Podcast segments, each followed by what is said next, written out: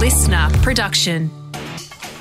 Good morning, sports fans, and welcome to The Scorecard. I'm Liam Flanagan, and this is your fast, fun hit of sport for the day. Now, today we've got bad behaviour from a Demon. Could the Storm buy the rights to the NRL Grand Final? And did we just witness the greatest running race in the history of the Olympic Games? But first... I'm a bad boy.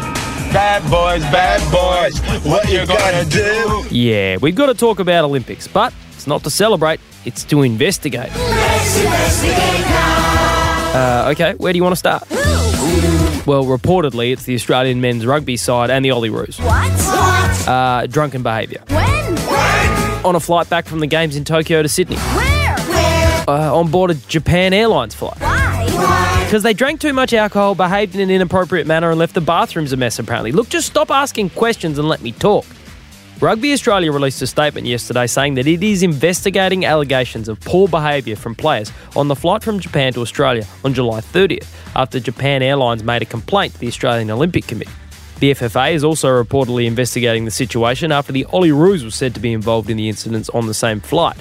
So, while it seems our reputation as athletes continues to thrive, our reputation as tourists still sucks. I don't have any time to write funny things about it because it finished too late, but the Boomers are through to a semi-final matchup with the USA. Go you good things. Our men's hockey team, the Kookaburras, are into a gold medal playoff with Belgium, and our women's beach volleyballers upset world number one Canada to reach the Olympic semi-finals. We are killing it in Tokyo. He's just broken 46 seconds. Former Olympian and Channel 7 commentator Tamsyn Lewis dropping a wowzers. So, what's got Tamsyn talking like a kindergarten teacher? Warholm's over. Benjamin won't get him. The Norwegian is the supreme champion. Unbelievable. It's Bolt-like. As called on Australia's official Olympic broadcast, Channel 7, Norway's Karsten Warholm, who held the world record in the men's 400-metre hurdles, came out and absolutely destroyed his previous mark by almost a full second in claiming Olympic gold. Tamsyn, as you were. Wowzers! Oh my goodness, he's just broken 46 seconds! But spare a thought for American 400-metre hurdler Rye Benjamin, who also beat the previous world record and would have claimed gold in every other Olympic race ever run in the event. Except this one. Man, this is some bullshit! With only 3 rounds remaining in the AFL's regular season, the Melbourne Demons' hopes of securing their first premiership since 1964 have taken a bit of a hit. That, to me, is a really bad look for the game. It'll be interesting to see how the tribunal interprets that, because that is as bad a look as we could possibly have, I think. Fox Footy's Jason Dunstall sharing his thoughts on the actions of Melbourne midfielder Jack Viney, who essentially put his forearm into the throat of Gold Coast defender Sam Collins and held it there. Viney was charged with serious misconduct and fronted the AFL tribunal last night. But it seems Jack's lawyer, Adrian Anderson, forgot to read the fine print, as Tom Morris from Fox Footy explains. Adrian Anderson said that Jack Viney made contact to Collins' jaw and not his neck or throat. Now, he was stopped at that point by the chair and said, but the serious misconduct charge relates specifically to the throat and the neck and not the jaw. The Ds wanted a fine because they thought the contact was with the jaw. The AFL wanted a 2-match ban because they thought the contact was with the neck and the throat. So, who prevailed? Let's ask Richmond's Jack Riewoldt. I don't think people would have batted eyelids if they'd said sort of 3 or 4, but 2 weeks is still a pretty big price to pay at this point in the year. Sounds like Jack Riewoldt wanted more, but in the end, Viney will miss 2 weeks, which just goes to show you can't fight City Hall.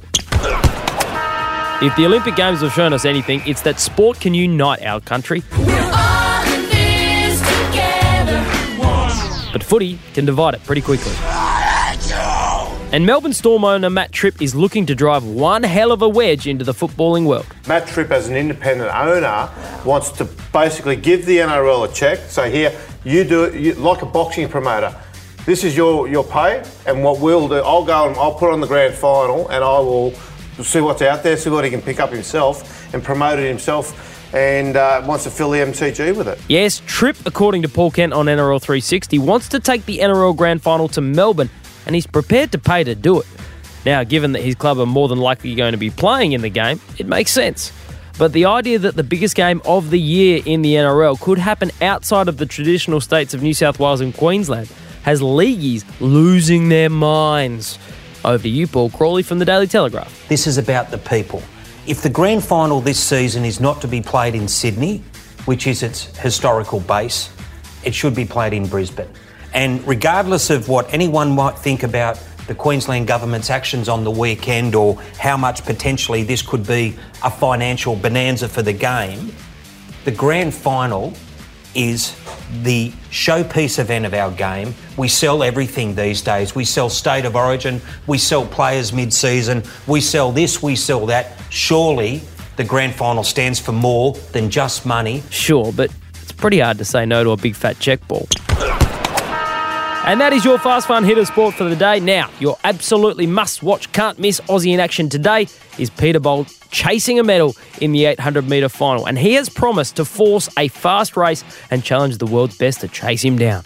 Let's go, Pete. I'm Liam Flanagan. Catch you tomorrow on The Scorecard. Listener.